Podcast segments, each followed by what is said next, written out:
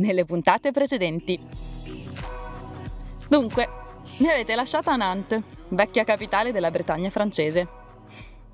Vivo i giorni successivi a casa di un'amica conosciuta otto mesi prima dall'altra parte del mondo, in Brasile. Dopo la vita in bikini, viviamo insieme la quotidianità di un uggioso e pazzerello clima bretone. Accompagnata dalle onde dell'oceano e dall'allegria della sua famiglia, assaporo le passeggiate tra antichi borghi, bancarelle di baguette croccanti, sapori di ostriche pregiate e profumi di formaggio e beurre salé. E, riprendendo il cammino, una tappa a camper smuove il mio animo. Qui, nella cattedrale di Sant'Anna, faccio i miei voti. Addio al mondo, all'universo e alle sue energie, a Buddha, Yemanjá, insomma, scomodo proprio tutti. Ecco, ora sono pronta per proseguire. Direzione Brest, Finister francese.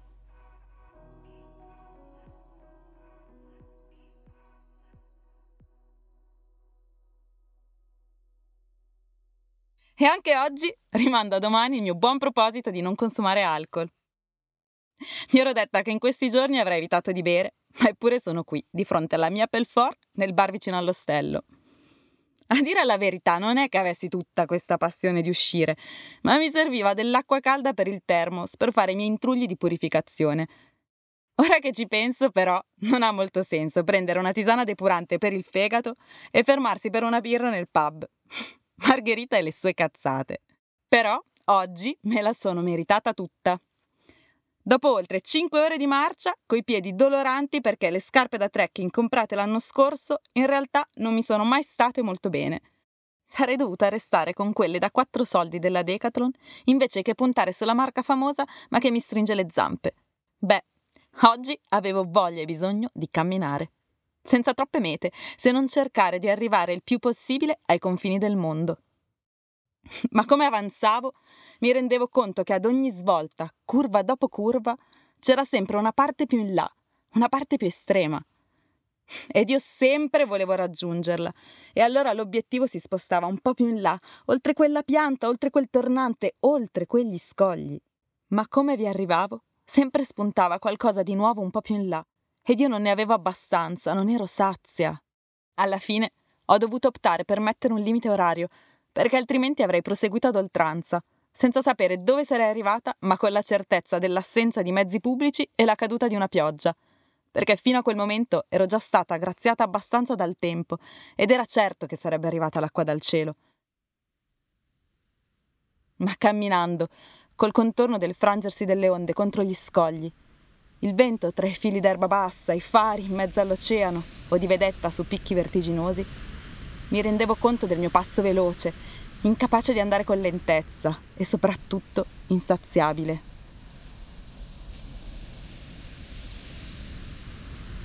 Incapace di godersi l'arrivo e sempre a voler gustare fino all'ultimo respiro affannato la fatica delle salite e la rilassatezza delle discese. Ho pensato ad un'infinità di cose ed ho anche pensato a quanto pensassi ad un'infinità di cose. La mia testa viaggiava rapida, come a seguire il ritmo dei passi. Uno dietro l'altro i pensieri più disparati si susseguivano, fino ad essere in grado, in piccole frazioni di secondo, di assaporare il momento. Ho riflettuto sul mio blocco creativo, sul mio voler riscoprire i miei talenti, sull'essere in grado di aver costanza, al processo di depurazione che sto facendo, agli uomini incontrati nella mia vita. Sì, bisogna dirlo, smettiamola con questi tabù. Si pensa anche al sesso e alle proprie voglie mentre si cammina, mica solamente agli incontri spirituali. Tutte belle persone, differenti, ognuna con una sua caratteristica, ognuna rimasta in un pezzetto del mio cuore.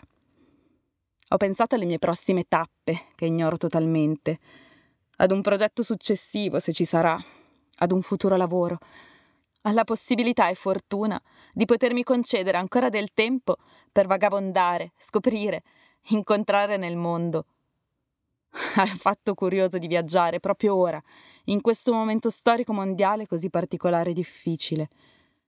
All'aver abbandonato la fotografia, perlomeno momentaneamente, a quello che voglio e a quel che mi piace. Mi viene così difficile pormi questa domanda. E forse è proprio questo che spesso mi destabilizza. Non essere in grado di pormela e soprattutto di rispondere. Più che altro perché incapace o timorosa di ascoltare le sentenze del mio corpo e del mio cuore. E di colpo inizio a parlare da sola. Ricorda un po' sempre quel momento in riva al Rio Brasiliano di cui vi avevo già accennato. Ma non è ancora questo il momento di parlarne. E in questo dialogo a cielo e cuore aperto con me stessa, inizio il semplice esercizio di descrivere il nuovo zainetto che vorrei. Dovete sapere che lo zaino che ho portato con me per questo viaggio, mio fedele compagno da uno Sri Lanka di ormai cinque anni fa, mi sta letteralmente abbandonando. Era già evidente prima che partissi, ma ho voluto appositamente insistere per dargli il cosiddetto colpo di grazia. Dunque, l'altro ieri si è strappato proprio nel punto delle bretelle. E come se non bastasse, le mitiche caramelle alla liquirizia hanno pensato di aprirsi spatusciandosi ovunque e liquefacendosi con l'acqua della pioggia incessante di Brest. Ma siccome non posso permettermi di restare senza, inizio a fare una descrizione di come vorrei questo nuovo compagno di viaggio. Piccolo, ma non troppo. In modo che ci possa stare il PC e il termos dell'acqua calda, maledetta me, tisano dipendente. Di un materiale morbido che si possa adattare e piegare, colorato e possibilmente anche idrorepellente. Lo so, lo so, direte voi, ma quanto esigente questa ragazza.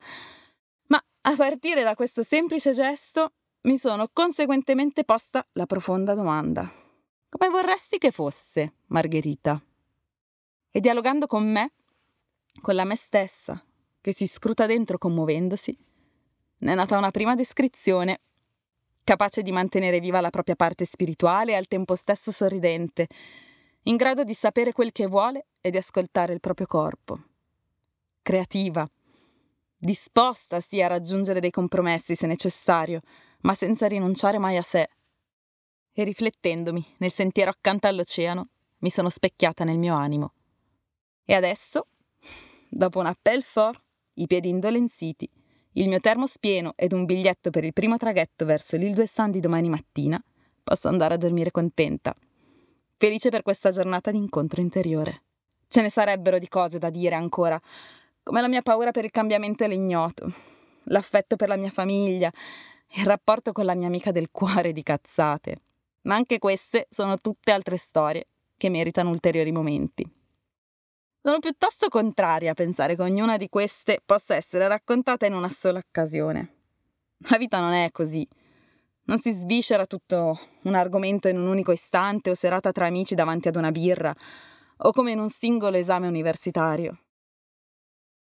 Mi sembra invece che ci si torni sopra sempre ciclicamente, per imparare maggiormente, per eliminare quel che non piace più, per aggiungere pezzi di puzzle mancanti o inventarne di totalmente nuovi.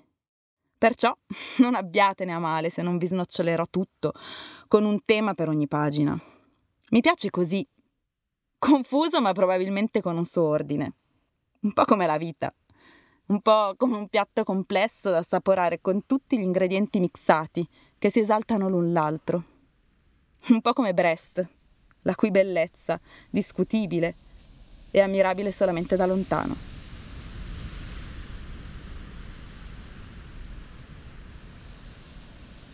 L'Île Vestan mi accoglie con il tepore di un sole che aspettavamo da giorni.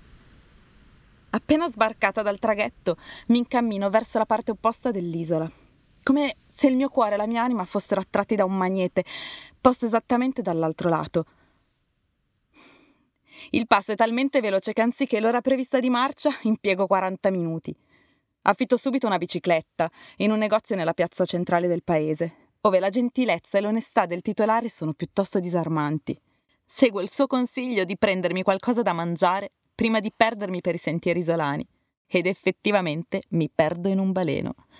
Pensa a mia madre che giusto il giorno prima mi aveva detto ridendo di non smarrirmi in questo pezzo di terra così piccolo alla fine del mondo.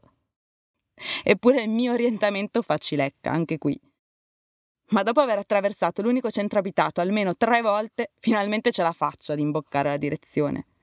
Il mio unico obiettivo era arrivare al punto più estremo, la punta più estrema. La commozione è forte. Un pezzo di terra, fili d'erba ingialliti dalle correnti, Il fischio del vento mi sussurra alle orecchie e il caldo del sole mi scalda il volto, incantato dalla maestosità del mare. Mi fermo dinanzi agli scogli che mi separano dall'immensità blu. Ma come? Arrivata fino a qua e ti fai bloccare da delle rocce? Ma che cazzo, Margherita, muoviti! Abbandono la bicicletta vicino ad un masso, prendo tutte le mie cose ed il mio coraggio. In fondo in fondo, sto chiedendo il permesso a questo luogo sacro di poterlo esplorare. E passo dopo passo, scoglio dopo scoglio, schivando le alghe che rendono nere le ultime rocce del mondo, mi addentro nell'angolo estremo di un pianeta conosciuto. E lo spettacolo all'arrivo è ostile ed ospitale al tempo stesso, un po' come l'anima di ognuno di noi. Mi sento accolta in un abbraccio e contemporaneamente redarguita sul da farsi, come a casa, come con la mamma. Mamma terra, mamma cielo, mamma acqua, mamma fuoco. Alla fine di un mondo, ove ne inizia un altro, ci sono tutti gli elementi. E quando non prevalgono l'uno sull'altro, in una delicata danza, creano un'armonia perfetta. Ed innanzi a tale frontiera sperimento la mia. Urlo, rido, piango, canto. Signori miei, faccio anche la pipì dinanzi a tale spettacolo della natura. Sarà mica peggio delle alghe putridose, del resto. Mi allontano per riempirmi gli occhi della bellezza di questo luogo sacro e come restituzione, come ringraziamento, canto nel vento insieme a Raposa.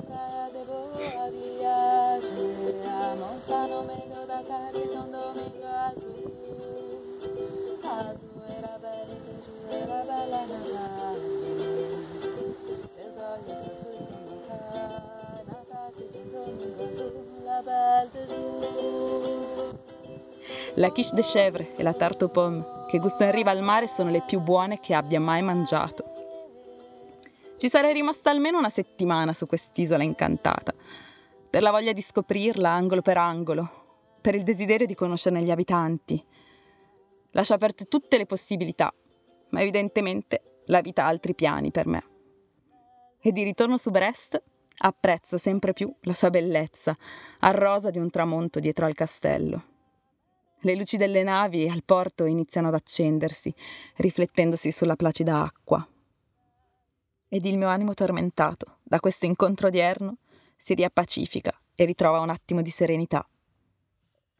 E adesso sono qui, con un forrò in sottofondo ad accompagnare il momento tanto delicato quanto importante del rifacimento di uno zaino. Ogni tappa richiede la massima attenzione ed edizione. Non ci si può permettere di perdere di vista l'obiettivo, ossia far stare tutto dentro, mantenendo un criterio ed una metodologia rodati che vanno via via affinandosi. Come sempre, circa un terzo di quel che mi sono portata dietro non lo sto minimamente utilizzando. E la voglia di alleggerirmi, sacca ed animo è sempre lì, ancora ed ancora. Post scriptum. Chi vede West Ham vede il proprio sangue. Così dicono, insomma, me l'ha detto una signora incontrata per strada. Beh, le mie ferite sono lì, aperte come non mai, e io vorrei solo buttarci sopra del sale per comprenderle, piangere, urlare, liberarmi e trasformarmi.